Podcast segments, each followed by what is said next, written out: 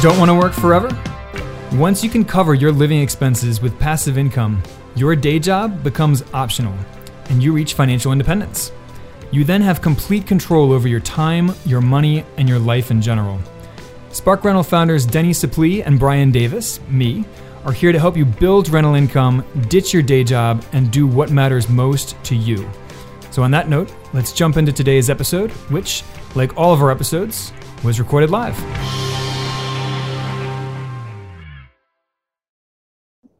Brian Davis here from Spark Rental. Super glad to be with you. And we have a special treat for you today. We have Dan Dan Zhu with us, who retired at the tender age of 28 with real estate investments. We're actually we're doing a, a series of these interviews with people who either reached financial independence or retired young with real estate. Last week we interviewed Tom Brickman. This week Dan Dan Zhu. And uh, Dan Dan, welcome to the show. Thank you so much for being with us today. Thank you so much for having me, Brian. Absolutely. So let's dive right in and eh, let's let's rewind to the very beginning to you in your early to mid 20s. You're working a full time job. So tell us about your life before you started investing in real estate. Yeah. So I graduated in 2009 in middle of the recession with a finance degree. And I hated finance to begin with. So it was no problem. It was kind of perfect because I was like, I think I would suck at it and fail anyways. So somehow I wanted to get rich. That was a goal I had because I don't like being poor. I grew up poor and I don't like it. And I wanted to become very wealthy. And I saw my parents put in a lot of hard work.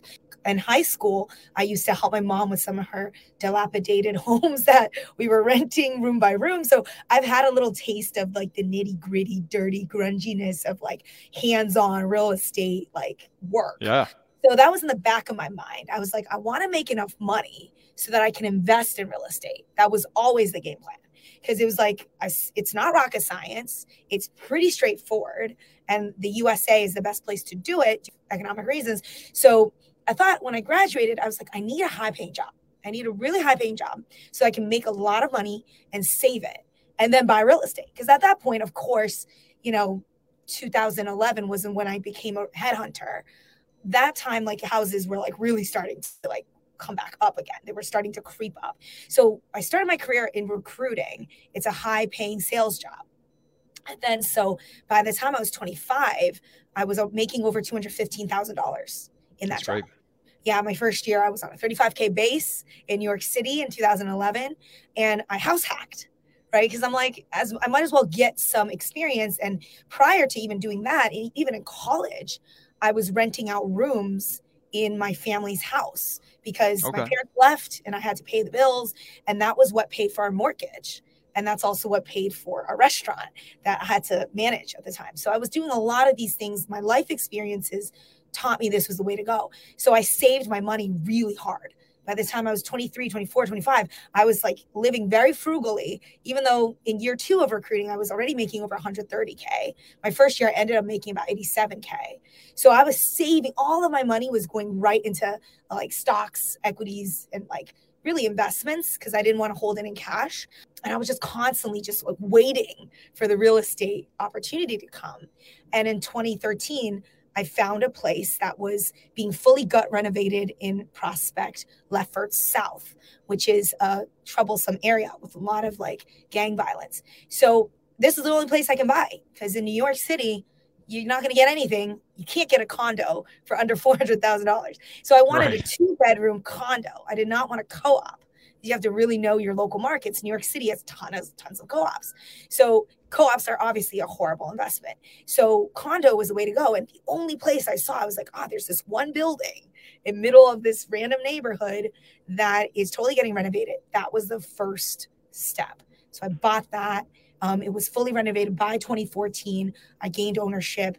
Um, at this point, I had figured out I'm going to probably like not work for the company forever. I wanted to keep buying real estate and that would be my way out. And then so I bought another house, saved up to buy another condo. This time, Manhattan, Brooklyn, you know, New York City is like no longer feasible. You're not going to see a single condo for even close to like three to 400 again. So the first one I bought for 344. 20% down, rented it out, house hacked, cut up each room, cut out the living room, furnished it, rented it out individually. So you you moved into that first property and no. got a Oh, you did not. Okay. No, I still had I house hacked my whole like decade from my like 23 to like 32. So I had the same apartment that I was house hacking. So I was living. So you were you were renting out part of it to roommates. Yeah, I was living in the same rental. So I never really encouraged living where you buy because I want other people to pay the mortgage. Right. I, I want them to pay the mortgage. So I rented out. It's a two bedroom. I made the living room into a bedroom and I rented out the living room, rented out the bedroom, rented out the other bedroom. So I had three units pulling for me. And I also had my other three bedroom, two bath that I was living in. And I was renting out the two extra bedrooms. So that's Okay. how, like, I didn't really have to pay anything. It was just like everything was being covered. And that first deal, did you finance that with with a conventional mortgage, just a conventional investment property mortgage? Yeah. I think I Okay. put down like, I think I had to cough up like $90,000 for the down payment. I don't, I don't, I just remember it being like around 90,000, even though it should, should have been less, but I guess closing costs or whatever. Um, I remember it to be around like 90,000 was what I had to put down. And my monthly carrying note was like 1900. Okay. Yeah. So uh, before we go any further with your your real estate investments, um, I, I want to spend a moment just talking about how frugally you were living here because this is a huge key for a lot of new investors and even experienced investors is just where does that capital come from for down payments for real estate investing for closing costs and you know at spark Rental, we talk all of the time about you know house hacking and living frugally and you know how to save up that money to invest because if you don't have any mm-hmm. cash to invest with you're just mm-hmm. not going to get anywhere right i mean it, it does take some money so Yeah. so you were house hacking as one way to save money living in expensive New York City. What would you say your monthly budget was for for living on your your monthly living expenses? My house hacking price that I paid was about $300 a month. No, I mean like your total living expenses. My total um, living expenses probably under like my car payment was like 170 bucks with insurance would have been like maybe no less no more than 500 bucks like i lived very cheaply so like everything was cheap i don't i don't actually have the exact numbers because eventually i stopped budgeting because i just was not spending a lot anyways like i never when i went out partying i wouldn't drink liquor for instance like when i went out to new york city to go party I would not drink alcohol. The whole night I would just drink water. Like maybe well, I'll save a lot of money that way. Yeah, like if I bought drinks, it would just be to buy drinks for other people to like politically, you know, curry favor or whatever. Like everything I did was very strategic. And like all the furniture I bought was used or borderline free. Like I've never purchased a new mattress for myself, for instance. Like the most expensive mattress I paid for is like the Amazon Basics for one of my rental properties, right? Like me personally, my my mattress was I think was like forty dollars. So all these things I'm like saving a lot of money on. Um, I only bought like a few luxury items, but because I was earning such a high amount of income, like literally I was making two hundred fifty thousand a year that year before you know that just i have so much money left over you know i, I Oh, was yeah. living still very carefully and the monthly rent was the biggest cost and because my monthly rent was $300 there's just no way you really need to budget on that because i i'm making like five figures a month and i'm living off of $300 a month i don't do i don't dye my hair dyeing my hair I, it's black because i'm too cheap to dye it I don't even go. I go to the salon once a year. Like I get a haircut once a year. Like you know, just these little decisions that you make. Like I'll I'll I'll be so obsessed with saving money that sometimes I'll be obsessing at TJ Maxx, walking around in circles over like two dollars. Like it's, it's like kind of a compulsion, you know. Like at this point, and I, like now I'm actually like a millionaire, and it's really Yeah. horrible still because some days I literally get sucked into just like arguing about ten dollars, arguing about five dollars. you know, it's it's just like it's a compulsion, like I said, and it never really goes away, especially if you're in real estate because you're always looking to decrease your costs, always looking to decrease your costs, negotiate. you always want to do that next deal. yeah, you always want to save money because you're absolutely right. And like so many of my colleagues made the same amount of money, but their living cost, their rent was four thousand dollars. They Right. would go out and drink and eat each night. Their tab would be like two hundred dollars, hundred dollars. It'd be easy to achieve that in New York. That's like seven cocktails, right? Yeah. Like over a span of three hours. That's like two cocktails an hour. So like it's these things. Like it's like my first year in recruiting, I was eating hot dogs. I was eating Chinese buns for breakfast that were a dollar a piece. You know, I was eating leftover sushi from the restaurant that was closing and they would give their sushi out for like Ooh, that's dangerous. yeah, you know, it's just like little things like that. It was like all these costs. And like I was eating Subway sandwiches. Like my first year was the most difficult year because I was on the lowest base. But then once I started making like over six figures, it was a high enough money that like I could still live comfortably. Again, having house hacked, that was yeah. really it. Like just not having rental cost essentially. All right. Well, so tell us about how you scaled up after that first deal uh, and, yeah. and how your investing strategy changed over yeah. time. So that first deal was just a condo. It, was, it had extremely low monthly returns. And same with the second property I bought in 2015 in Jersey City, another two bedroom condo. At that point, I started having this, you know, 10% rule that everybody follows. So my goal was if I buy something for 180, it has to rent out for 1800 and then that would be worth it. So it was a short sale. They would listed it for like 135 or something. So a bunch of people bid on it and I bid the most because I was like, I know it rents for 1800, so I'm willing to pay 180. Like that's fair to me. So I ended up winning the deal, rented it out, was making $400 a month. Again, very chump change, not really good. And condos really don't yield that much. Obviously, me being in the tri state, there's only so much to do as a young investor, relatively junior and self directed investing, where I was really waiting for the appreciation. That was what I wanted. Um, so then I quit my job in 2016 because at that point, the housing market had jumped up so much that Brooklyn condo in 2016 January, I actually was dating a guy who we broke up very soon, but he was like, "You should sell." His family's in real estate. He's like, "This is a peak. You should sell." And so actually, relationship didn't work out, but the vice was good. So I sold it, and it was sold for six hundred fifteen thousand dollars. At that point, it was two years, so I could do a 1031. Yeah. So so you made two hundred fifteen thousand dollars in equity in just two years on that on that Brooklyn condo. More than that, two hundred seventy thousand dollars in equity. That's great. two years, yeah, off of a ninety thousand dollar investment. So ninety thousand. Ah, that was so your second property, or no, no, that was I, first... I, your ninety thousand dollar cash investment. Yep, uh, I, yeah. invest, I got my ninety thousand back, and I got my two hundred seventy one. So now right. I have three hundred something. So now for one Brooklyn condo, in a location that still today you don't get much of a spread. Today, if you were to buy that same condo, it would still be, it might be 600,000. Like that area has not gone anywhere. It's still the same as it was in 2016. So I sold at really the best time. Um, okay. And 2016, it was like, you'd be stupid not to get that money out. Right. Because it's like $300,000. Like freaking take it out and put it somewhere else. Like New York, I'm getting like nothing on the rental. I'm like barely making any money on the yeah, yields in New York City are uh, notoriously bad. Terrible. And so I knew it was the appreciation play, right? So we got that money out, and then I got two uh, homes in Baltimore because at that point it was like where am, where the worst press is is where I'm going to get the best deal. And in 2016, it was Baltimore. Baltimore was having some really awful press. So I was still like, are. Still I'm, I'm from Baltimore. Still are. still are. Still are. Still one of the best places to invest, but not anymore from an Airbnb perspective, which is eventually where I kind of turned to. So at the time, though, I didn't understand Airbnbs. I was still like traditional, long term, you know, 20% down, that kind of thing.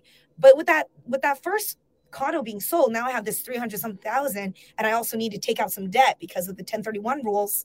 I have to exceed $615,000, right? Whatever you leave behind is whatever you have to replace, if not exceed, in a 1031 exchange to get the full exchange benefits. So right. I ended up getting those two uh, single, one was a single family home, one was a two family home. And then also another condo in Massachusetts. Because at this point, I have a formula. I just buy in these kind of like tertiary, you know, cities next to big cities. So like New York City, I'll buy Jersey City in Journal Square, right? It's like a tertiary city off of a big city. Same with Chelsea, Massachusetts. It's off of Boston. It's not in Boston, it's off of Boston. It's close enough, right? So that was like my strategy is like buy these buildings, these areas are up and coming because the city limits are kind of pushing people out, right? Yeah. Appreciation's moving people out. And I just thought I had this Midas touch and it was just going to keep going. Um, so this Massachusetts condo I bought for like 189, put in 6,000, got some tenants in. But then very soon, I started learning how bad condos are because I lucked out on the first two. I lucked out big time. Like it was easy, condo association. I never saw them, didn't have to go to the meetings. Then this Chelsea one, this lady owns like 30 of them. Like she owns like a big amount. So number one, it's like not financeable, which is problematic if you want to get a high appreciation reward. And you have to deal with her. And she's the one in control of everything. And she has her kids in there sitting on the board. So now it becomes like a I'm a very much a David and she's very much a Goliath. And to have your money kind of held hostage by a terrible association leader who is essentially um, monopolizing the whole complex has you by the B-A-L-L-S. It's not a comfortable feeling. Like, so that's when I started learning like this is this is a gamble. This is just not great. Um, so at this point, I had already quit my job. I have these like four homes, and then I had forty thousand dollars left in the bank, and I saw this one hundred forty-five thousand dollar house for family in Vermont, in southern okay. Vermont. And that was when I was like, this is too good of a deal. One of the units was like fully renovated. So my dad and I went up. Um, I ended up getting my cousin in to co sign the loan because at this point, I'm self employed. It's very hard right. to get financing. Right. So my cousin loops in. I wasted the rest of my savings. I had to take 10,000 from her to even qualify, you know, have the down payment. Um, and we went in on this together. And okay. so she's a minority stakeholder. Um, she's a total silent partner. She doesn't do anything. Uh, this is more of like a savings account for her kind of idea. And that was when I first started, eventually 2018, converting that into Airbnbs. And after the success of seeing Airbnbs at work, now my strategy is all Airbnbs. Now I okay. bought and sold, bought and sold uh, like 12 properties at this point. Now I currently own, I think it's like six homes now. Um, with the plan of demolishing one, totally rebuilding it. Again, the strategy is full on migration into Airbnbs. So, um, have, did you sell those two properties in Baltimore and the one property in Chelsea, Massachusetts? Chelsea, Massachusetts, I sold that right around COVID. I sold at 222,000. She got in the way of me selling it for more and basically mm-hmm. blocked buyers from like seeing the condo documents, being very irresponsible. So I financially I got a pretty bad game, like a average return, if not like under average return. Um, at least, at least you came out on top, though. Yeah, sometimes yeah. you can really get in trouble uh, yeah. when you have a, a non-cooperative uh, condo association like that. That's actually that's why I've never liked investing with condo associations. Is yeah. it just adds that extra wrinkle, right? That extra dimension, you know, that is outside of your control. I'm currently um, in that problem now. I have another condo that I bought during COVID. I bought two condos during COVID, one in Denver, which I've since offloaded. Again, okay. very low return. I bought it for 114, sold it for 124. But I had a tenant. It's, it's just like, again, bad condo. Like there was poop in the actual laundry rooms homeless oh. people were sleeping like it was just stuff like that. It was just like this is ridiculous. And I was just like, I need to sell. I need to get that money out. Like I just don't even. I I see no point in sitting here and waiting and praying for the appreciation. Appreciation plays are just not not good anymore. They used to be really good. They're not very good anymore. So I'm well, done. Especially in a cooling market, as, as it appears we're entering into now. Yeah. Um, it is. And then I bought a DC condo. I'm going to lose money on that. That I bought for 94.5. I'm, I, I'm under contract to sell it for 90. And at this point, I just want the cash. These were all cash buys. So I just want my cash out so I could use it for other stuff. Um, but the Baltimore place, I sold one. I kept the two family. That one's okay. a traditional brownstone. It's appreciated by over six figures. So that one I'm holding on for a while. Out of curiosity, where in Baltimore is it? Right in Reservoir Hill. Okay. So I'm guessing that you don't use that as an Airbnb. No. Yeah. Because that's not really very, a touristy area.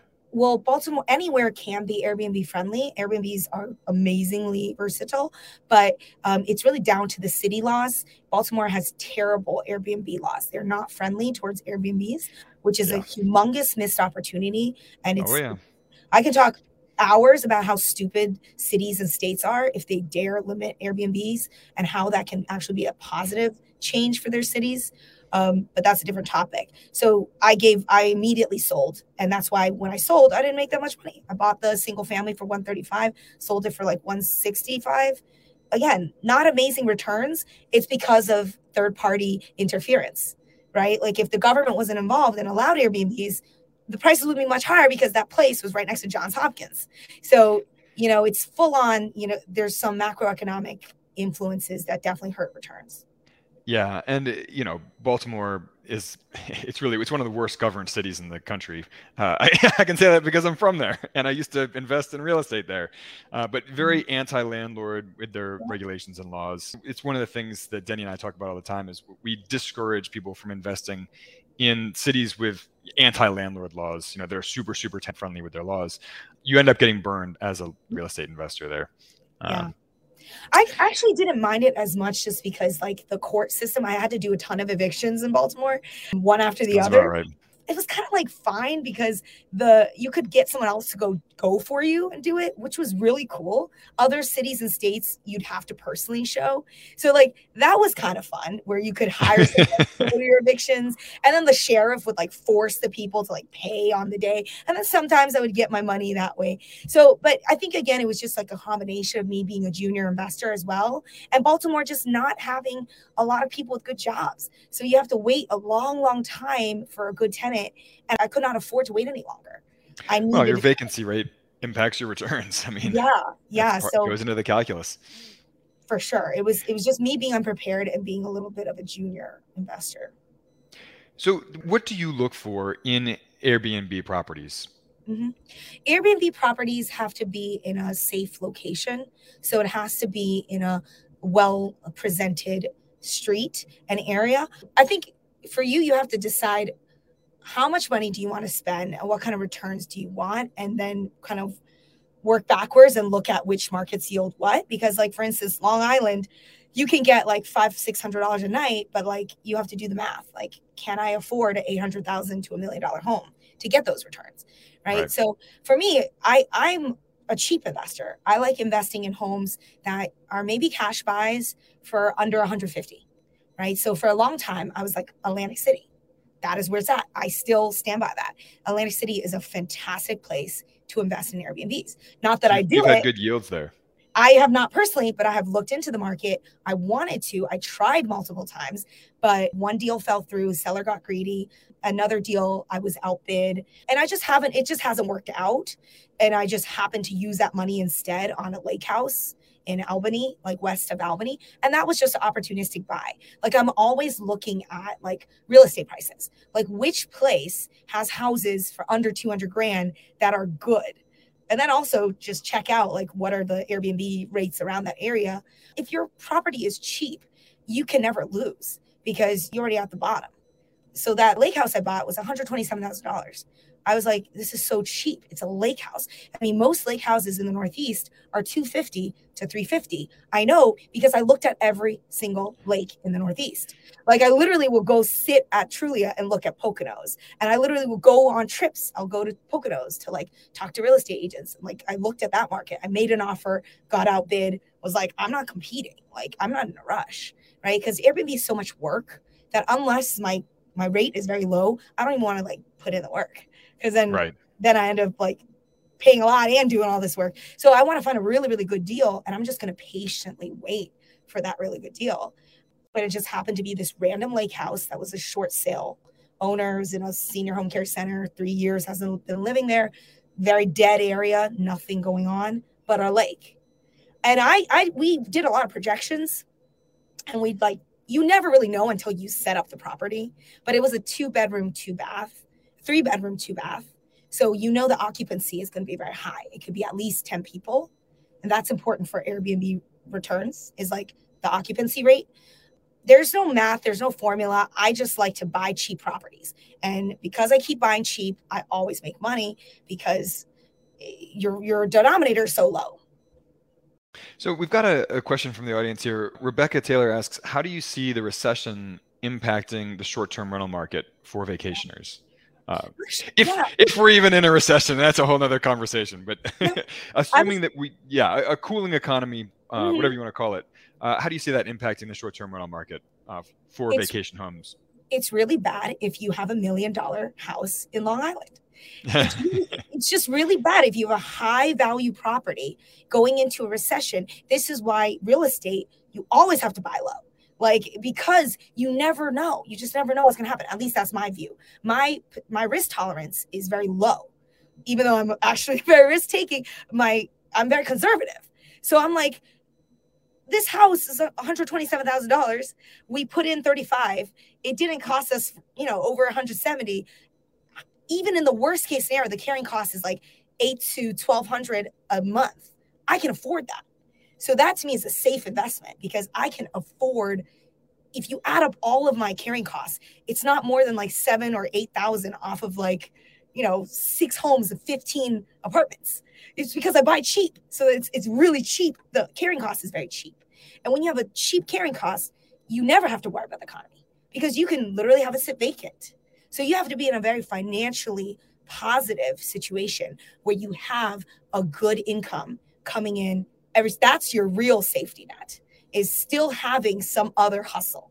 That's what I learned right. from real estate. You cannot survive off of real estate alone. You just never can because a roof will cost you 15,000, like this will cost you that, that will cost you that. It comes at you from nowhere. If you don't have like a good day job, like a good full-time hustle, real estate becomes that's what I personally experienced when I was 28, when I had four properties and evictions. It was like I was living in debt. It's not enough. So anyways, back to your question about short-term rental. if if your rate is really low, your carrying cost is really low, you can drop your price you can drop your price. You can drop your nightly rates. You can do long term rentals. So that's been good. I've had long term people come in, um, and that was the four family. So one unit's like 2000 The other one's, yeah, also like 2100 So right there, the mortgage is 1300 So already you're, again, you buy properties that are so good that no matter what happens, you're insulated. Right, you have enough meat on the bone that you, you can drop the your rental rates and mm-hmm. and still come out cash flow positive. And to your point about lower cost properties, when you enter a recession, some people are no longer going to be able to afford the the high end properties, right? So where do they go? They don't move out to the street; they move into more affordable housing. And in the case of you know rental or vacation rentals, you know maybe they stay in more affordable places to rent maybe Airbnbs instead of hotels, right? Or mm-hmm. maybe more affordable Airbnbs, more affordable lake houses ra- rather yeah. than the ritzier stuff. No. I will say it is scary because a lot of, I am seeing an uptick in applicants on Airbnb guests. Uh, you have to be very careful as an Airbnb operator today because there are a lot of scammers who want to like potentially squat so this is definitely happening right now where people are like, "Hey, this happened to me. I would love to stay." Like I got hurt many times as a junior investor being a bleeding heart. You cannot be a bleeding heart in the landlord business. Like, yeah, it, the the weirder the sob story, the more it's believable, and the tenants know it. So they'll just tell you the most heart wrenching, saddest stories. One lady told me that she lived in a satanic building that was haunted and the baby was murdered there and she's having nightmares. And please, please, please, can I help her? And I fell for it. And she squatted and lived in my house for a couple months until I got her out. And she threatened to kill me with a gun. Like it's just stuff like this that like you Airbnbs, you have to be very careful to charge them a high deposit. That's how you prevent that because if they're like a zero review it doesn't mean that they're a bad tenant it just means you need to ask them for a high high deposit even if they have reviews for long-term stays i ask for a thousand dollars deposit really just to test if they have the money and if they do then it's usually like okay but again it's like you're sweet spinning the wheel every time because you never know come their checkout date are they really going to be gone like you're a little bit nervous so i think it's a very dangerous time for Airbnb operators to be wowed by short term, long term stays, where it's like one month long term stay, it's like X dollars. Be careful to like really look into the guest a little bit more because um, there right. have been uptick in this behavior.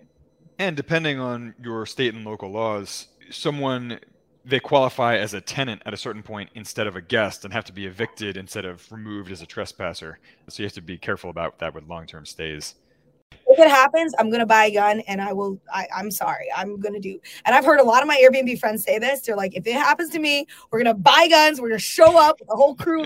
like we don't give a crap. Because, yeah, the government's not gonna help you with this. Like they will not. Know. I don't know what's going to happen. I hope to God it never happens to me. But if it does, I don't know what I'm going to do, Brian. You might see me in the front page news.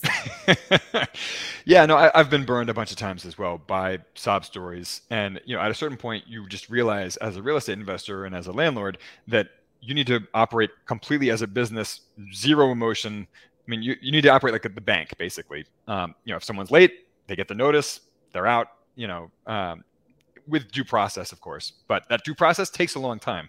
Uh, you know, as you know from filing evictions, I mean, in some areas like Baltimore, it can take many months to get rid of bad tenants. And anyway, that's a whole nother, uh, you know, tangent the to go down. of real estate investing that they don't tell you. exactly. So Rebecca has a follow-up question. Uh, do you still have a day job other than real estate? Um, because we talked about how you retired from your your your day job years ago, but my understanding is that you have launched a new business for yourself. Yeah. Uh, yeah. So in 2018, I had already retired for two years. At this point, real estate, I didn't want to sell any of my properties. And I had like a million plus in if you add up everything. I could have done that, but I don't want to sell. And I need real estate is all like um, stuck, right? All your money's stuck. Very non-liquid. Yeah, it's not it's not liquid at all. And you don't want to borrow against yourself to like live. Um, so I have very high financial goals. Like a lot of people, I think when they do the fire thing, I heard about fire, financial independence, retire early. I heard about it, and I'm like, a lot of people doing that game, they're happy with like less than a, a million dollars like net worth, and they don't want 10 million, they don't want 20 million. But I personally, right, lean fire. Yeah, I, I, want big fire. I want like boss fat fire. fire. I want fat fire, right? So I'm me too. Yeah, um, I was like, hey, I was like, let me see what retirement looks like. And to be honest, I missed recruiting. I love recruiting. I'm very good at it. It's a passion and it prints money. Like if you're a good headhunter and you know how to do it, it prints. I'm five figures a deal, right? So I was like randomly prospected by one of my old colleagues who was like, you know what needs a recruiter? Recruiters. Like actually recruitment agencies they need headhunters because there's nobody that understands the business enough to like recruit qualified headhunters to move agencies. So I started my recruiting business in 2018. Really fun journey, ups and downs. COVID really kind of shook things up. But I had that recruiting income, which was critical because that four family, my tenant, my elderly tenant upstairs, who's since gone on to go to a nursing home, she at the time clogged up the toilet, which destroyed the whole bottom unit. That was like sixty thousand dollars to rebuild. Because wow, I had a clogged toilet. For a clogged toilet, destroy the whole bottom unit, like all the way to the basement. Like the whole bottom unit needed renovation anyways. And Airbnb people have a very high standard. If it's not renovated well, they will leave terrible reviews. You will not get high nightly rates. So with the recruiting job, with the recruiting business that I had at this point, it's mine. I own it. So every deal that comes through, other than the cost of running the business, which is very low, flows to me and my partners, and I put it into fixing that unit. So having a day job, I think, is really important, and it's an elective choice because I want more. I need more to get more. With this business I have, I can get more loans in the future, and I'll have two like 200 plus figure incomes coming in because I own my own practice as a headhunter. I work to my own hours my clients and my candidates, I handle them myself. So there's no real like job feeling. It's very entrepreneurial. I have a whole course on recruiting, recruiterprep.com. We released that as well. So I have multiple business. I'm going to set up trainings. I'm going to set training revenue streams, you know, so I'm just getting started. Recruiting and real estate is the foundation, both of these disparate business entities. Um, and then I'm going to add on training and coaching on top of that. My goal is to get very, very rich. Well, you are clearly on your way. And, you know, I just wanted to highlight a couple things you just said there. You know, one, that it really helps to have many sources of, of cash flow and revenue here, both real estate wise, but also outside of, of real estate as well. And not only does that help you keep your personal lights on, but it also makes it easier to get financing to do those those next real estate deals. So yeah, no, I'm a huge believer in that. And you know, a day job is even the wrong way of putting it because it's not, yeah. you know, like a ball and chain, you know, nine to five thing. It's right. uh, like you said, it's something that you control. It's your baby. You can work right. as many hours as, as you want. You know, it, it's it's a model that, that Deni and I follow as well. We have a business, but we get to you know also invest in real estate and, and we get to work as few or as many hours as we want on Spark Rental. And you know, it doesn't it doesn't feel like we are tied down with Yeah. it. It's it's fun. Yeah. So uh, the image I is like res- one hand. Sorry, the image I have is like one hand washes the other. Right? You have real estate. You have something else. It could be computer programmer. Like I know other real estate investors who are like literal like you know Java developers or like compute technologists, and they invest in real estate. Like it's it's just you need something if you want to play and keep playing. You need more money. And unless you're going to go and syndicate and ask other people for money, you have to make it yourself. So there has to be some other thing you do to like keep the keep that tap going so you can build that snowball effect. A lot of recruiters are in real estate because it's the same skill set. It's people, it's challenging business conversations. So there's actually quite a few other headhunters who hit me up and they're like, "Oh, I'm also in real estate. I also have a few properties." They, they mostly do long-term rentals, but I also have a client of mine, she does Airbnbs. So she has a recruitment practice, a legal recruitment business. She's self-employed. She has some people working for her, and she has very nice, really nice Airbnbs, like luxury lake houses and cabins. And so there's a lot of people out there doing this. Yeah, no, they, are totally complementary skill sets and complementary as far as bringing in revenue, like you said. I mean, actually, as as a little side gig for fun on the side, I do freelance writing and stuff. Um, Yeah. You know, so but you know, it all reinforces each other, and you know, at the risk of using like corporate speak, I mean, there, there's synergy there in you know all, all of these different sources of of funds and revenue, all reinforcing each other. Well, Dandan, I, I want to be respectful of, of your time. We've taken up a lot of your time today, but uh, where can people connect with you? Uh, If, if they want to learn more about you, what you're doing real estate wise, what you're doing recruiting and headhunting wise, where can people connect with you? The best is just to follow my website, D-A-N-D-A-N-Z-H-U.com. There you'll have all the access to like the different social media links. I haven't put out a real estate course yet, but it's on the to-do. But on LinkedIn and also on my website, I do post a lot about real estate and recruiting and other stuff like personal stuff. Um, and there's just a lot of information that I pump out daily. I write daily. Um, writing, to your point, is such a great skill as a business person. So I like to just put out as much content as I can. I also have a podcast, DG Recruit Podcast, and I also have another podcast, Daily Dandan Podcast. I don't really do that one anymore, but there's enough on there with real estate, with like life, success, money, you know, whatever have you, um, basically covering everything we talked about today. Oh, that's great. And we'll link to dandanzhu.com in the uh, comments as well. Well, Dandan, thank you so much for your time today. We really appreciate it. And stay in touch. Keep us posted on your next projects. And we'll have to bring you back on the podcast sometime soon to uh, hear about what happens next. Thank you so much for having me, Brian. All right, guys. Well, we will see you next Tuesday at 2 o'clock Eastern. In the meantime, stay in touch. Let us know what you want to hear about, and we will catch you on the flip side. Did you know we offer a free eight video course on how to reach financial independence with real estate? It's super bingeable with each video around 10 minutes long, but packed with information. Visit sparkrental.com slash learn for instant access. And please don't forget to rate and review our podcast on iTunes, Stitcher, or wherever you listen. Thanks for joining us, and we will catch you on the flip side.